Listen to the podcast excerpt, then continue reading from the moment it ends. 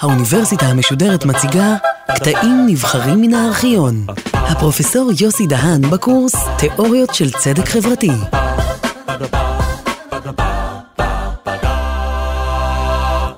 בהרצאה האחרונה דיברנו על uh, תורת הצדק של uh, ג'ון רולס uh, ותיארנו אותה כתורת צדק מרכזית ותיארנו את רולס כפילוסוף הפוליטי החשוב ביותר uh, במאה ה-20. וכפי שאמרנו, התיאוריה שלו uh, אכן יצרה uh, גלים, יצרה מחלוקת, ואחד הספרים שנכתבו כביקורת לתיאוריה של רולס, היה ספרו של הפילוסוף האמריקאי, שמלמד אף הוא באוניברסיטת הרווארד, שני חדרים מחדרו של ג'ון רולס. ונוזי כתב ספר בשם Anarchy State and Utopia. בספר הזה משנת 1974, נוזיק בעצם עושה שני דברים. אחד, מבקר את התיאוריה של רוס, ושניים מציע אלטרנטיבה, תיאוריה אלטרנטיבית של צדק חברתי, שאותה הוא מכנה צדק היסטורי, ועל כך אני אפרט בהמשך. חשוב לומר שתורת הצדק של נוזיק היא תורה ליברטריאניסטית, בעברית חירותנית. ליברטריאניזם זו אותה תפיסה פוליטית שמעמידה במרכזה את ערך החירות.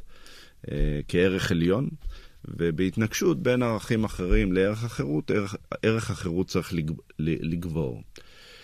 לתפיסה הליברטריאניסטית, שאפשר לומר שהתפיסה או האידיאולוגיה הניאו-ליברלית-כלכלית היא נגזרת שלה, הייתה השפעה רבה מאוד על מדיניות חברתית וכלכלית החל משנות ה-80.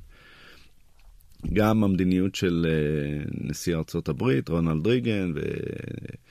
ראש ממשלת בריטניה, מרגרט תאצ'ר, הושפעו מתפיסות, מתפיסות ליברטריאניסטיות, כלומר האידיאולוגיה הכלכלית החברתית שלהם הייתה ניאו-ליברלית, כאשר התפיסות הללו אמרו בעיקר צמצום מעורבותה של המדינה, כלומר צמצום בשירותים החברתיים, צמצום המיסוי, הפחתת המיסוי באופן דרסטי, תהליכים של הפרטה. והגנה על זכויות קנייניות. העמדה של נוזיק היא עמדה ליברטריאניסטית מודרנית, היו ליברטריאניסטים אחרים לפניו, אפשר להזכיר עמדה פילוסופית, משהו כמו של הכלכלן חתן פרס נובל מילטון פרידמן, שאף הוא מביע עמדה ליברטריאניסטית אחרת. ואנחנו אה, אה, נתרכז אה, כאמור בתיאוריה של אה, נוזיק. אה, כפי שאמרתי, נוזיק מתחיל בביקורת על אה, התפיסה של אה, רולס, זה החלק הראשון של אה, ספרו. אה, נוזיק אה, יוצא מאותה נקודת הנחה אה, פילוסופית מוסרית אה, שממנה יוצא רולס, וזה התפיסה הקנטיאנית. התפיסה הקנטיאנית, אחד העקרונות הבסיסיים של התפיסה הקנטיאנית זה להתייחס ליחידים, לאנשים, לאינדיבידואלים כתכליות. לעולם לא רק כאמצעים, אלא כתכליות. האדם הוא תכלית לשם עצמה וצריך לכבד אותו, וכל הסדר מוסדי, מדיני, פוליטי, כלכלי, צריך להעמיד במרכזו את כיבוד הפרט. ולכן, לדעת נוזיק, מטרות חברתיות וכלכליות, כגון סיסמאות או אה, מטרות כטובת הציבור, תועלת הציבור, או צדק חברתי, אינן יכולות להצדיק פגיעה בזכויותיהם של אה, יחידים. הגישה הליברטריאנית, הגישה הליברטריאנית של נוזיק באה לידי ביטוי במשפט הפותח של ספרו. לאינדיבידואלים יש זכויות, וישנם דברים ששום אינדיבידואל או קבוצה אינם רשאים לעשות להם בלא פגיעה בזכויות שלהם. כלומר, קיבוץ זכויות מהווה לדעת נוזיק את העיקרון הקנטיאני, שיש להתייחס אל כל אדם כאל אה, תכלית ולא כאל אמצעי אה, בלבד. לתורה של נוזיק, או התורה של נוזיק מכונה תורת הזכאות, The Entitlement Theory. אה, והתורה שלו היא תורה של אה, פרוצדורות. אה, התורה שלו אומרת שיש פרוצדורות, יש הליכים, שאם נמלא אותם, אז התוצאה תהיה תוצאה צודקת. אין תוצאה צודקת שאנחנו צריכים להגיע אליה, אלא יש אה, הליכים מסוימים, עקרונות מסוימים, שאם אנחנו מצייתים להם, הרי שהעקרונות הללו אה, מבטאים את אה, הצ... הצדק. תורת הזכאות של נוזי כוללת שלושה עקרונות. כפי שאמרתי, תורת הצדק שלו היא צדק היסטורי. צדק ברכישה מקורית, צדק בהעברה וצדק מתקן עיוותים. וזה הניסוח שלהם. העיקרון הראשון, אדם המשיג נכס בהתאם לעקרון הצדק של רכישה מקורית, זכאי לנכס זה.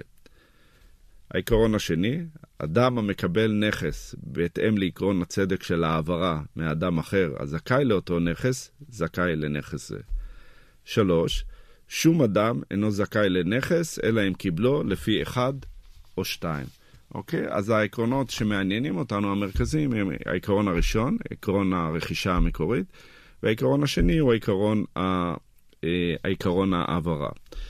אה, בעיקרון הרכישה המקורית, הכוונה של אה, נוזיק לכך, או הצדקה, יותר נכון, לעקרון הרכישה המקורית, הוא, היא שאדם אה, רוכש זכות לרכוש, לנכס, אה, כאשר אה, אותו אדם משקיע את עבודתו באותו נכס, וכאן הוא נשען על תורת העבודה שלו, כלומר, איך אנחנו זוכים בזכות קניינית.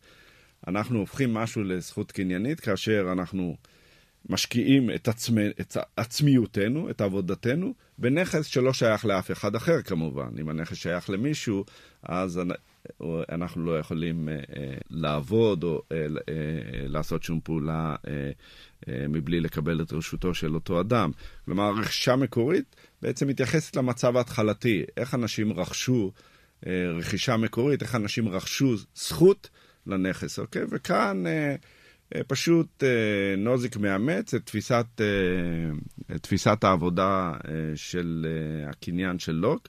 שאומרת שאדם זוכה בקניין על ידי זה שהוא משקיע בו עבודה.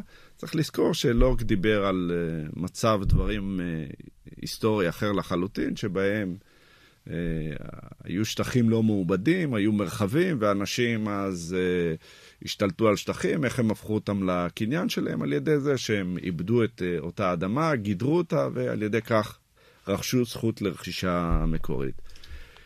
אולם יש תנאי שגם לוק מציב אותו, ונוזק מקבל אותו, שהרכישה המקורית אה, היא בהסתייגות, וההסתייגות היא שהרכישה המקורית לא מרעה את מצבם של האחרים אה, באופן קריטי, אוקיי? ונוזק נותן לזה, להסתייגות הזו פרשנות אה, אחרת מאשר לוק, אבל זה פחות או יותר ה... המשמעות, זו משמעות ההסתייגות, שאסור לגרום למצבם של האחרים להיות רע יותר.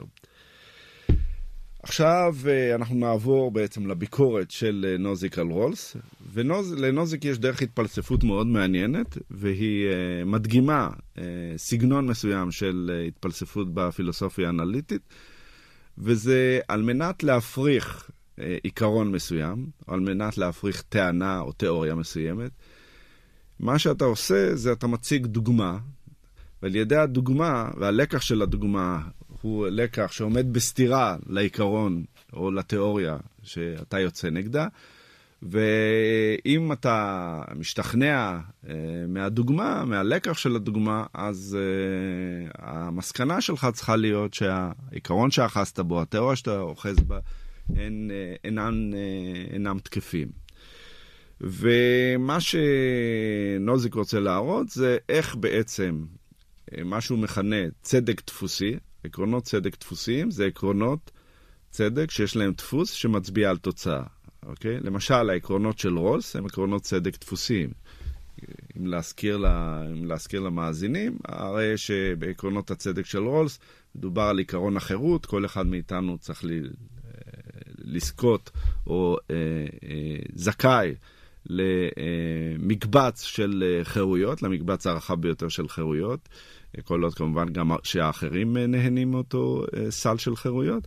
והעיקרון השני הוא העיקרון שבחלוקה של משאבים חברתיים וכלכליים, מי שצריך אה, ליהנות אה, זה תמיד קודם אלה שנמצאים בתחתית הסולם החברתי ועקרון שוויון ההזדמנויות, אוקיי? אז כאן בעצם מה שרולס מצביע זה דפוס מסוים של שני עקרונות, שכאשר הם חלים, החברה צודקת.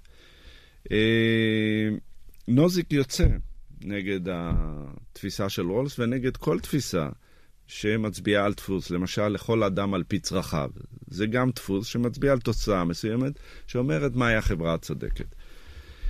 מה שנוזיק אומר, שתורות של צדק דפוס, דפוסיים, יש, יש בהם ליקוי מאוד חמור. אה, הליקוי הזה הוא שהם מצריכים התערבות בלתי פוסקת בחירויותיהם של בני אדם. וכאן הוא מציג לנו דוגמה שהפכה להיות אה, ידועה בספרות כדוגמת אה, וויל צ'מברליין. וויל צ'מברליין הוא שחקן כדורסל, והקבוצה שלו אומרת, מי, שמור... מי שרוצה לצפות בוויל צ'מברלין יצטרך בנוסף לכרטיס שהוא משלם, להוסיף 25 סנט, אוקיי? Okay? עכשיו, אנשים מרצונם החופשי לחלוטין, שרוצים לצפות בוויל צ'מברלין, אה, באים למשחק הכדורסל. ובסוף העונה מסתבר שהיו מיליון כאלה. היו מיליון צופים שבאו לצפות באותו שחקן אה, מוכשר, והם שילמו מרצונם. וכרגע יש לנו חלוקה אחרת, שבה צ'מברלין יש 250 אלף דולר יותר מלאחרים, ולאחרים יש פחות, נאמר, הסכום שהם שילמו על הכרטיס. ו... כלומר, שוויל צ'מברלין הוא אה, אדם עשיר יותר אה, מאשר, אה, מאשר האחרים. תפיסת הצדק הדפוסי, ההמלצה שלה תהיה עכשיו, זה כיוון שנוצר מצב של אי שוויון, מצב בלתי צודק, אנחנו צריכים לחלק מחדש את הנכסים. ולקחת מוויל צ'מברן איך לעשות את זה על ידי מיסוי, למסות אותו, על מנת להגיע שוב לדפוס של החלוקה הצודקת, שהיא תהיה החלוקה השוויונית. התוצאה היא שבעצם אנחנו כאן, המדינה מתערבת ופוגעת בחירויותיהם של בני אדם לעשות מה שהם רוצים, אוקיי? במובן הזה, הטענה היותר כללית של אה, נוזיק היא ש... תורות צדק דפוסיות הן תורות כאלה שתמיד גורמות לכך שהמדינה תתערב בחירויותיהם של בני אדם. צריך לזכור, האנשים האלה הלכו לצפות במשחק מרצונם החופשי, בהסכמה, אף אחד לא הכריח אותם. והמדינה כאן כופה בעצם, או יוצאת נגד החירויות שלהם, החירות שלהם לצפות במשחק והחירות של צ'מברלין לשחק ולקבל את הכסף הזה. וכאן יש לנו פגיעה פשוט אה, בחירות. זאת טענה אחת מרכזית של אה, נוזיק נגד רולס. טענה אחרת של אה, נוזיק אה, נגד רולס היא טענה דומה, אבל אחרת, והיא הטענה שמיסוי שנועד ליצור משטר צודק הוא בעצם סוג של עבודה כפויה, אוקיי?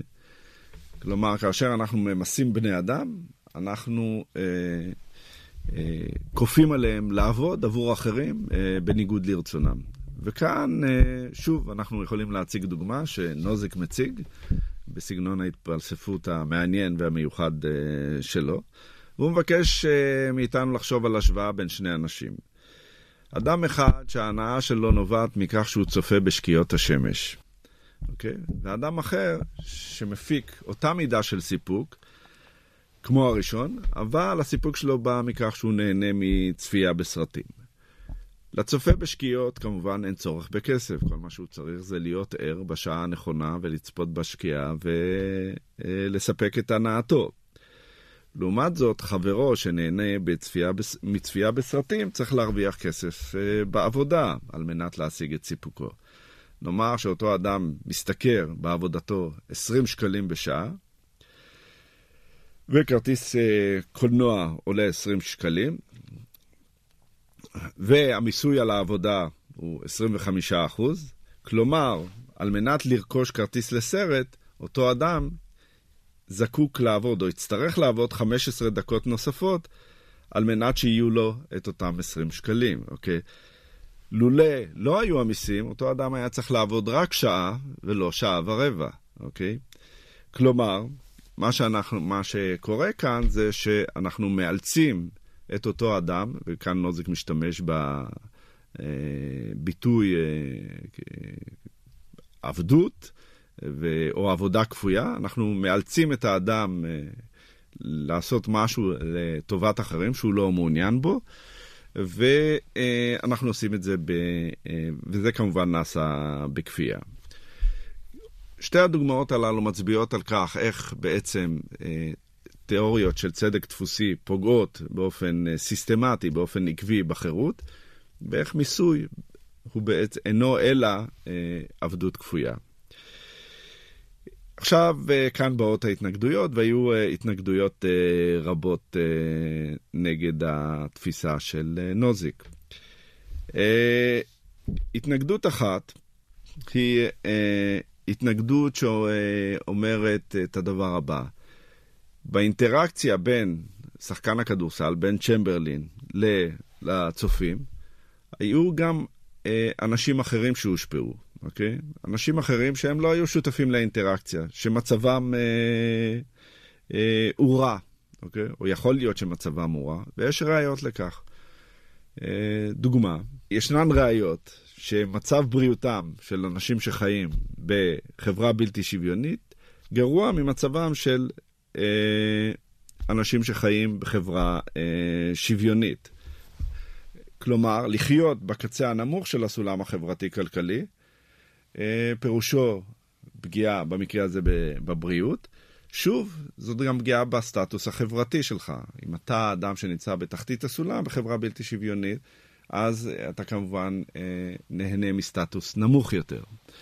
מהבחינה הזו, הדוגמה באה להציג את הרעיון שיש צד שלישי, שיש אנשים אחרים שנפגעים כתוצאה מהאינטראקציה בין צ'מברלין לצופים הללו, זה לא רק עניין בינם ובינו, אוקיי? וכאן אנחנו פוגעים בחירויות שלהם, אלא יש פה צד שלישי שנפגע ולכן המדינה אה, מתערבת. דבר נוסף שאנחנו יודעים בחברה מודרנית זה שאי שוויון חברתי וכלכלי אה, יכול לעבור או עובר בעצם המרה לאי שוויון פוליטי. אם צ'מברלין הוא אדם עשיר מאוד, ויש גם אנשים אחרים, אנחנו יודעים שאנשים עשירים, אה, יש להם אה, כוח להפוך את העושר שלהם לאמצעים פוליטיים אפקטיביים, להשפיע על המדיניות שכולנו אמורים להיות שותפים שווים בקביעתה. אוקיי? למי שיש הרבה יותר כסף, יש יותר השפעה אה, פוליטית. אז שוב, אנחנו רואים איך האינטראקציה הזאת, התמימה כביכול, אה, יש לה השפעה על אה, צדדים שלישיים, עלינו האזרחים, שאנחנו לא היינו שותפים לאינטראקציה הזו. יש אנשים אחרים, ש... או קבוצות אחרות שיכולות להיות מושפעות מהאינטראקציה הזו, למשל הילדים, אוקיי? הילדים שלי ולילדים של אה, וויל צ'מברלין, אם אנחנו חיים באותה חברה, יכולות להיות, התוצאה של האינטראקציה הזו היא שלילדים שלי יהיו פחות הזדמנויות בתחום החינוך, פחות הזדמנויות חינוכיות מאשר לילדים של צ'מברלין, כיוון שלא יהיה הרבה יותר כסף, ואנחנו יודעים, ודאי בחברה של נוזיק, שבה אין תמיכה במערכת החינוך, ששוויון ההזדמנויות אה, אה, לא יתקיים, כיוון שהזדמנויות תלויות באמצעים כלכליים. אם המדינה לא מפצה על... אה, על חוסר באמצעים כלכליים, אז ילדיהם של אותם אנשים עניים לאותם ילדים יהיו פחות אה, הזדמנויות.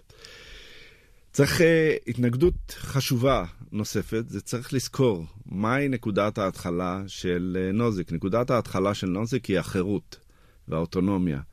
והשאלה או הביקורת נגדו היא, האם באמת על ידי המשטר שהוא מציע, אנשים ייהנו מיותר חירות, כל האנשים ייהנו מיותר חירות, או שמא קבוצה מאוד קטנה תהנה מחירות רבה מאוד, וקבוצה מאוד גדולה לא תהנה אה, מחירות אה, כלל, לא תהנה מחירות מועטה.